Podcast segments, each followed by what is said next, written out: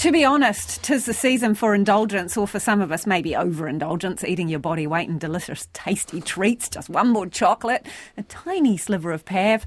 But whether you favour a good old-fashioned barbie, hangi or ham with all the trimmings, odds on your Christmas feast is likely to cost you more this year, with inflation running as hot as a roast on a sweaty summer's day. While Infometrics principal economist Brad Olsen has been crunching some of the numbers for us and joins us now. Hi, Brad. I'm very excited about this. Topic Good close evening. To my heart, feasting. Um, first of all, give us a bit of a taster on what you put on your menu for this imaginary dinner that we're looking at the cost for. You know, kind of what do you reckon makes up the components of a, of a Christmas feast? Yep, so what I've put together is uh, you've got to have some snacks to start with. So, you know, some olives, camembert, a few crackers. Uh, then you've got two options for dinner. Either you do sort of the traditional uh, roast option, so you might you might have some uh, ham, a bit of lamb, uh, some pork as well, uh, potatoes, kumara, pumpkin, bit of gravy, some beans on the side. Or we can do, go down the barbecue option, a bit of steak, sausages, lamb chops. Uh, you know, we can have a potato salad. Um, and, and, and a bit of lettuce salad as well.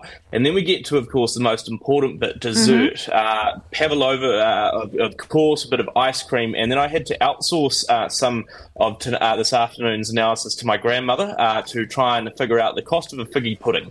Uh, that's currently what's on the menu. No drinks included, uh, no lots. It's a fairly basic menu, if you will.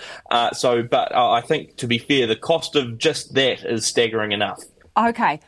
Before we move on, Brad, what's Grandma's name, please?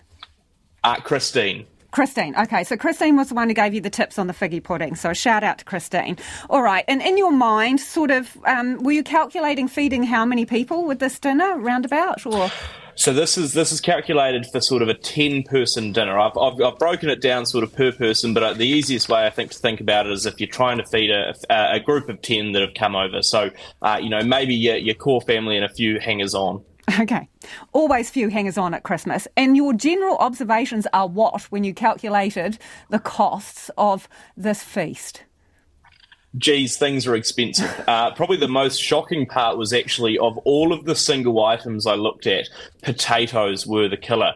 Potato uh, prices up seventy-one percent in twenty twenty-two compared to, say, twenty nineteen. So you're paying a fair bit more. Uh, you used to be able to get a kg of potatoes for about one dollar eighty or so. It's now three dollars and seven cents. So you've seen the costs go up. Uh, importantly, though, as much as I really enjoy having a barbecue on, on Christmas Day, out of my two options of that or a more traditional meal, the barbecue is far, far more expensive. Uh, your steak and chops and similar, definitely not uh, the most cost-effective option. Okay, can, can you give us an idea of what your, you know, your per head or your or your dinner costs were with the either or? So, if if, if we go with the, the more traditional option uh, for that ten person group, you're looking at two hundred and fifty one dollars seventy four. Uh, that's fourteen percent more expensive than the same meal back in twenty nineteen. thirty-seven percent more uh, than back in, say, two thousand six. If you go for the barbecue option, you're talking three hundred thirty bucks or so, uh, up seventeen percent from uh, twenty nineteen. Uh, and look, even something like the humble potato salad, up twenty percent over the last few years, now costing you nearly twenty bucks to make, and my grandmother's favourite figgy pudding now costing just over ten dollars to create. Okay, so the figgy pudding, just over ten bucks to create. I'm wondering, am I going away with a full tummy here, Brad, or have you been modest with your proportions? Because people will want to know how much you're feeding everybody. How'd you work that out?